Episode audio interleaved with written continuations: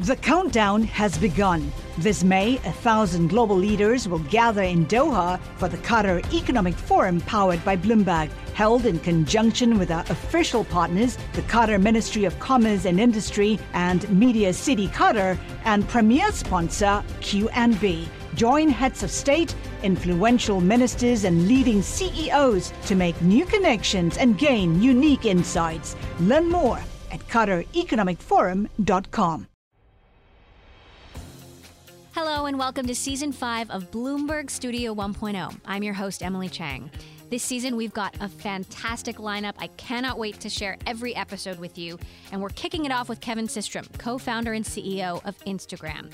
It's, of course, one of the fastest growing apps the world has ever seen, and it's revolutionized the way we express ourselves in a single photo.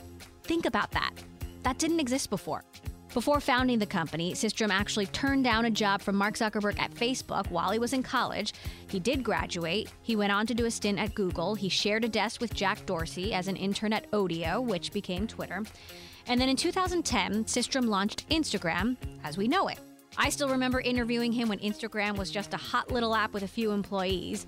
But just two years after starting the company, he shocked Silicon Valley by selling Instagram to Facebook for a billion dollars. At the time, the company had just 13 employees and only 30 million users. Today, over half a billion people on the planet use Instagram every month, sharing more than 95 million photos and videos a day. Now, with the rise of Snapchat, the social media landscape is more competitive than ever. We talk about that. Take a listen to my sit down with Instagram CEO Kevin Systrom. Kevin, thank you so much for joining us. Thanks today. for having me. Great to have you. Yeah. So, you were born in Holliston, Massachusetts. That's correct.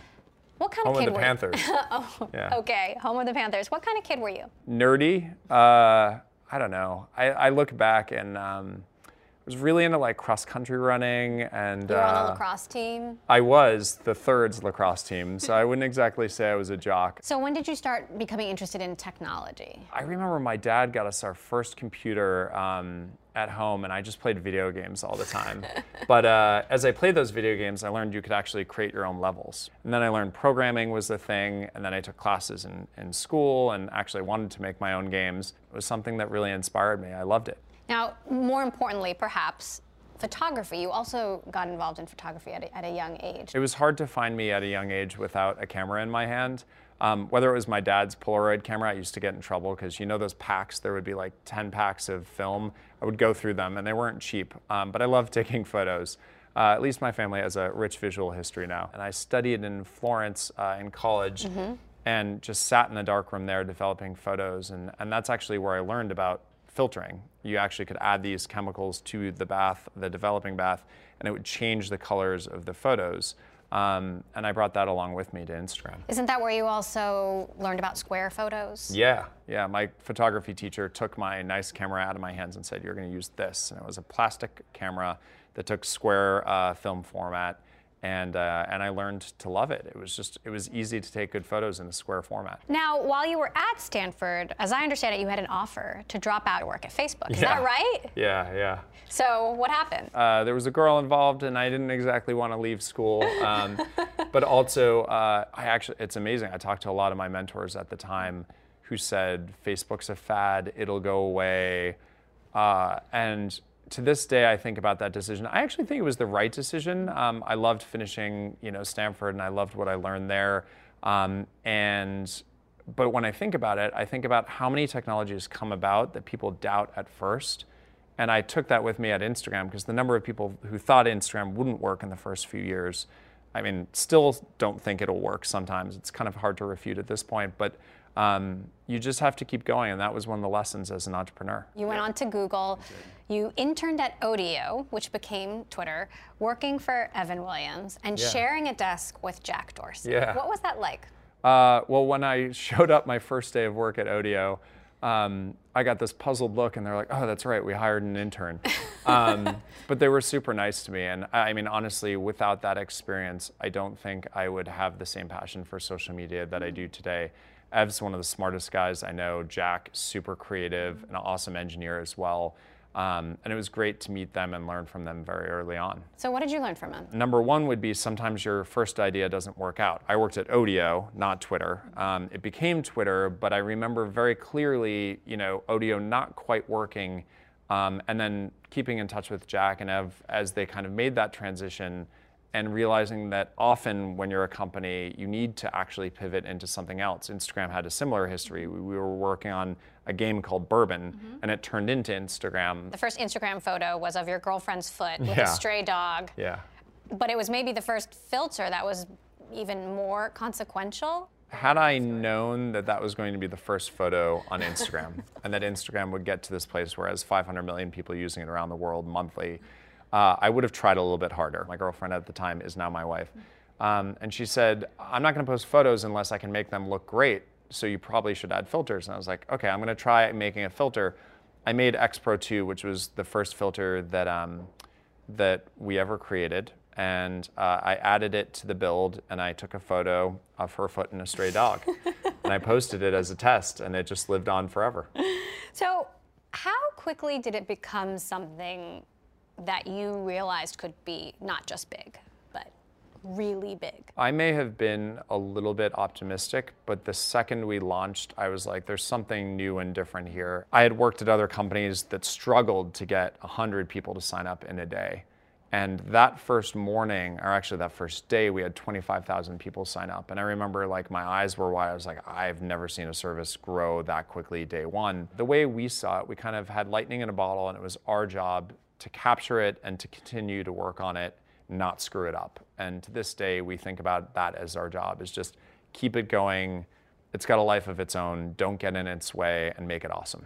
Tell me about the moment or the transition where you began to contemplate selling the company or became more open to the idea of selling the company. Well, this was, gosh, now like four years ago. So we were in a very different place. Mm-hmm. It was 13 people I guess I was four years younger, um, didn't have nearly as much experience as a CEO. When I look back about the decision to sell to Facebook, I think the pros of it are that like we got to pair up with a, a juggernaut of a company that understands how to grow, understands how to build a business, has one of the best, if not the best, management team in tech, and we got to use them as our resource. So that was really the hope and the dream. And like most acquisitions don't work out that way. I mean, you can look over the past years how many acquisitions have failed. Founders have left abruptly after selling because of culture clashes, changes in vision, whatever, misalignment.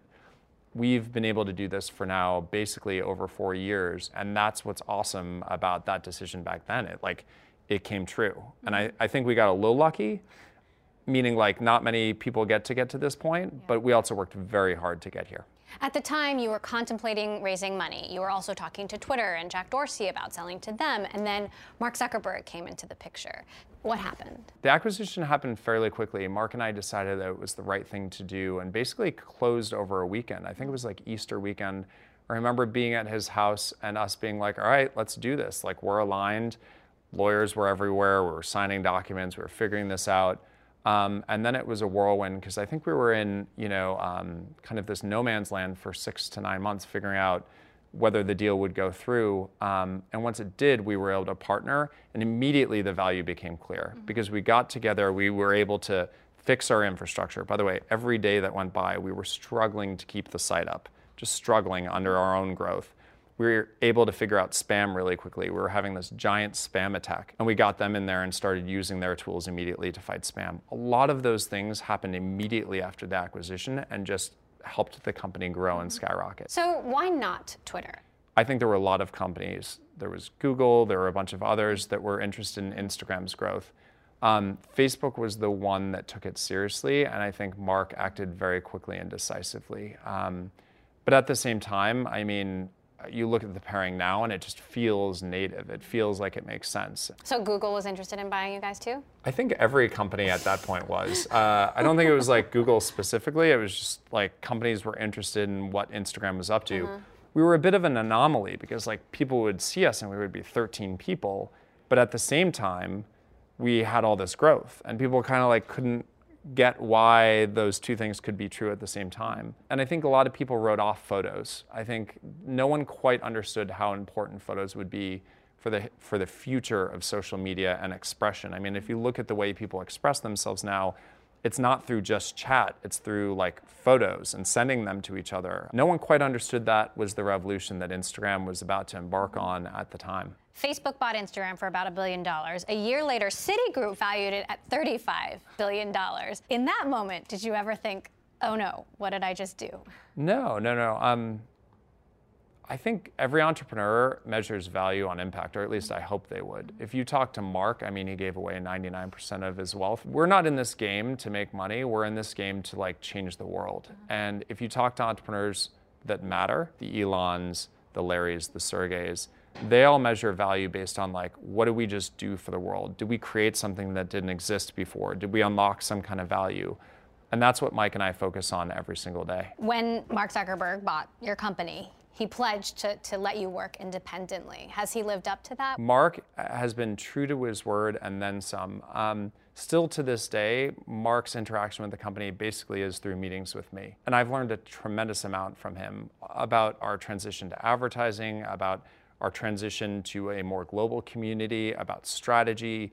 He's one of the most interesting strategic, long-term strategic thinkers I've ever met. Think of it like having like the best board member in the world. I mean, hmm. imagine how many companies would love to have Mark Zuckerberg on their board. That's what we get, and it, it's independent, but also you get amazing guidance and amazing counsel from someone who's been able to build a tremendous company. I think you know our transition to advertising was an interesting one. I was of the belief that if we had fewer advertisers, they'd be higher quality. And it actually turned out to be the opposite. If you have more advertisers and you're able to bring in an entire ecosystem where they compete against each other in an auction, you actually get higher quality advertisements. That's something that I didn't realize at the time. And I remember him saying, I felt the exact same way when we introduced advertising, and it turns out there's this other thing. I was able to learn a lot from him there. You mentioned you meet with not just Mark, but also Jan and, and Brendan. Yeah. How do you see Instagram taking advantage of some of the more futuristic things that Facebook is working on, like virtual reality? Well, if our vision is to make you feel like you can travel anywhere in the world in a fraction of a second and experience whatever's happening in the world, imagine a day when you can put on a headset and be at a Coldplay concert, seeing something happen like a big protest or a big riot anywhere in the world, or something as simple as a friend's wedding. That's the kind of experience we'd love to create, and I think virtual reality in the coming years will play a critical role in seeing that vision come true. How about artificial intelligence? Well, we use it today. I mean, that's what powers advertising and making sure that we have the right amount of targeting, um, Do you see more of it in the future? Oh, for sure. I mean, one thing I've learned through the history of Instagram is that the more personalization you have, if we can have an experience that caters to you, you the individual, if we know your interests, if we know what you engage with, we can use uh, machine learning and artificial intelligence to make a much, much better experience for you on Instagram. What about e-commerce? Do you think about adding a buy button to, to Instagram? Is, are there any plans for that? I'm really excited about the future of e-commerce on Instagram. Where we start and where we end are two very different places. I mean, we effectively have a buy button right now. It just it doesn't complete the transaction on Instagram, and I think that's okay. Where we're starting is letting advertisers get to their audience, promote their own products or, or posts, and then basically from there, they take action on the advertiser's website. If we can make that more seamless in the future, of course we will. It's just we're starting to walk before we run. Who do you view as competition? Where do I start? um, I mean, we as consumers only have limited amount of time to pull out our phones and do something. So anyone who's competing for time. One employee told us that they're concerned that Facebook and Instagram aren't more scared of Snapchat. Are you afraid enough of Snapchat? I don't think it's our job to be afraid so much as understand what's happening in the world. I think we are competing against many different services for time and eyeballs, et cetera. But getting to 500 million users around the world is a big feat. I mean, 300 million of those are daily actives. That's 300 million people that open up Instagram every single day, 21 minutes a day. That's a big feat we are absolutely not sitting, you know, happy thinking that that's going to last forever. We need to keep innovating and keep introducing products. Harassment is a problem across all of social media. Um, one singer recently reportedly attempted suicide after reading some comments on Instagram. Do you think Instagram needs to take a harder line? here? I think we work very, very hard on it. We take every report of abuse or harassment very, very seriously. Um, we provide tools to a lot of our public figures to moderate their comments. And it's something we're focusing a lot on over the next year. It's unacceptable for that to exist on any platform, and we're going to be a platform that takes it very seriously, and we do take it very seriously. There was a lot of drama when you hired Twitter's former head of product, Kevin Weil, uh, especially given all the struggles they're going through. You are a product focused CEO.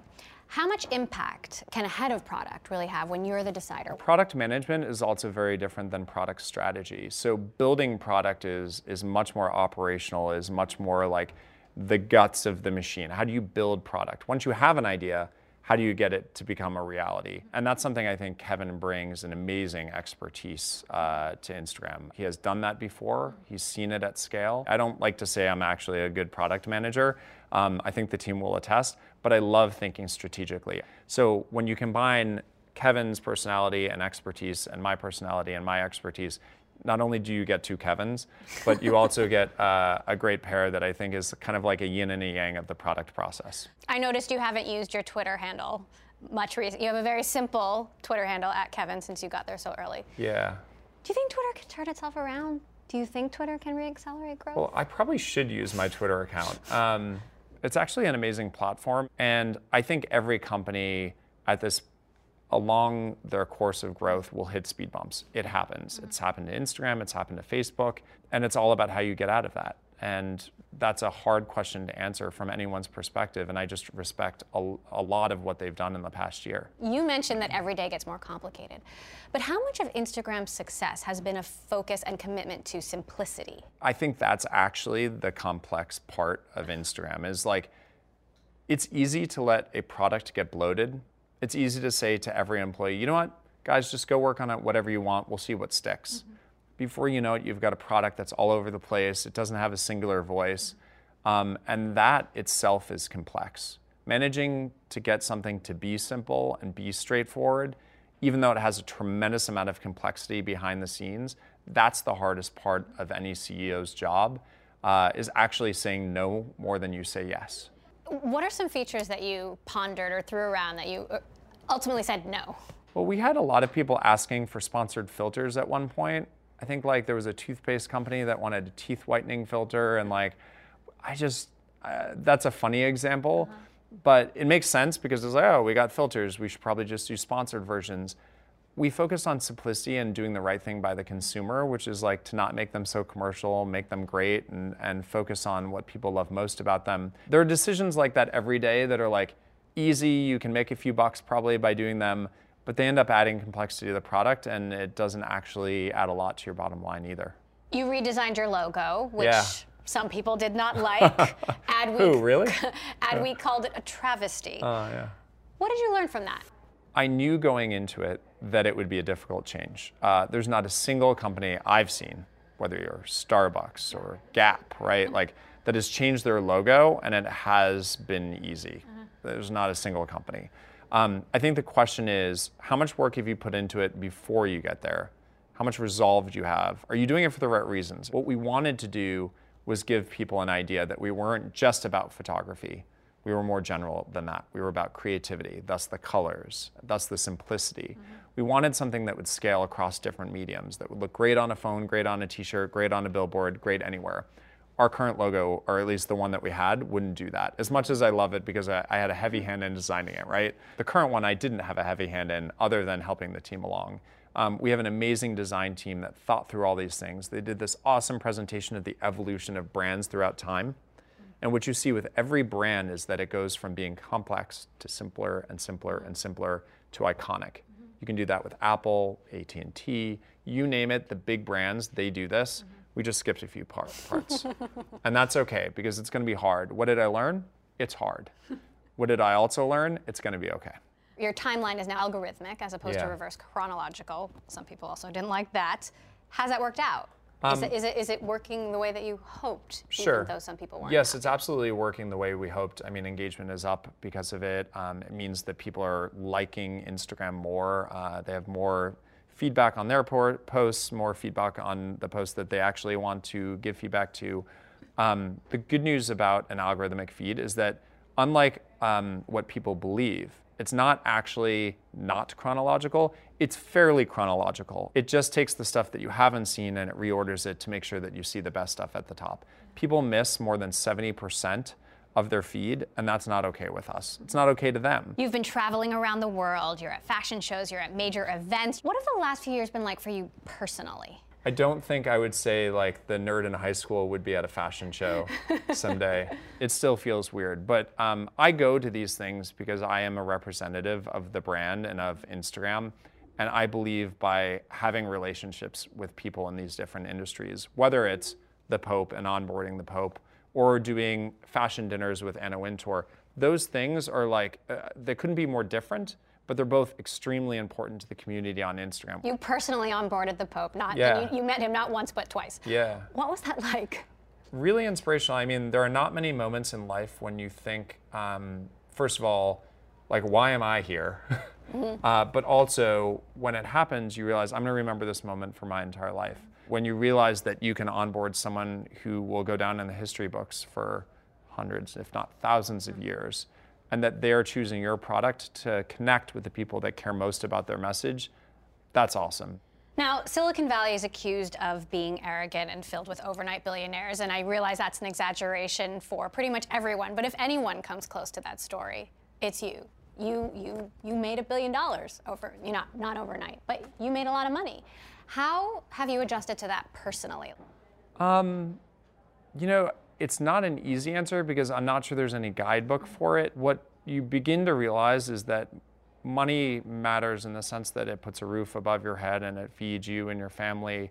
But beyond that, what matters most is your impact in the world, your relationships with people, your family, your friends. I think what you realize is like a lot of people work their entire lives to make more money, and it's this fruitless kind of voyage when really what you should be aimed at is what's your impact in the world. Do you think you've changed at all personally, or how have you changed personally? For sure. I've had to learn a lot. Um, you know, someone who didn't manage a single person six years ago, now we've got a, a big team of 500 plus people. That makes you change fairly quickly. You learn a lot of patience. You learn how to communicate a little bit more clearly. Um, you learn to have resolve through tough situations, not just personnel situations, but company situations you learn to ride the bumps a little bit more easily. You're 32 years old. Do you ever want to start something new? Yeah, totally. I mean, in some ways, like that's, um, I mean, whether it's philanthropically or um, like helping other people start businesses. So the way I do this now is I do angel investing, and that's how I scratch that itch right now. And um, there are lots of ways to have impact without starting another company. What's your single piece of advice for aspiring entrepreneurs? It sounds cheesy, but like the one piece of advice I got is just to follow your passion. I turned down so many jobs that would have paid more or like would have been the quote unquote right thing to do coming out of a school like Stanford. And I just did what I loved. Kevin Systrom, co founder and CEO of Instagram, thank you so much thank you. for doing this. This is great. And that does it for the season premiere of Bloomberg Studio 1.0. Next week, we're going to be talking with Vinod Khosla, co founder of Sun Microsystems and founder of Khosla Ventures. He's, of course, made a name for himself by challenging, if not exploding, conventional wisdom. He's going to let us in on his daring theory of investing and why he thinks other venture capitalists often have it wrong. Plus, he talks about his controversial beach lawsuit and allegations around one of his portfolio companies, Eggless Mayo Maker, Hampton Creek. That's next week. Bloomberg Studio 1.0 is produced by Aaron Black, Candy Cheng, and Emily Haas We'll see you next time. The countdown has begun. This May, a thousand global leaders will gather in Doha for the Qatar Economic Forum powered by Bloomberg, held in conjunction with our official partners, the Qatar Ministry of Commerce and Industry and Media City Qatar, and premier sponsor QNB. Join heads of state, influential ministers, and leading CEOs to make new connections and gain unique insights. Learn more at QatarEconomicForum.com.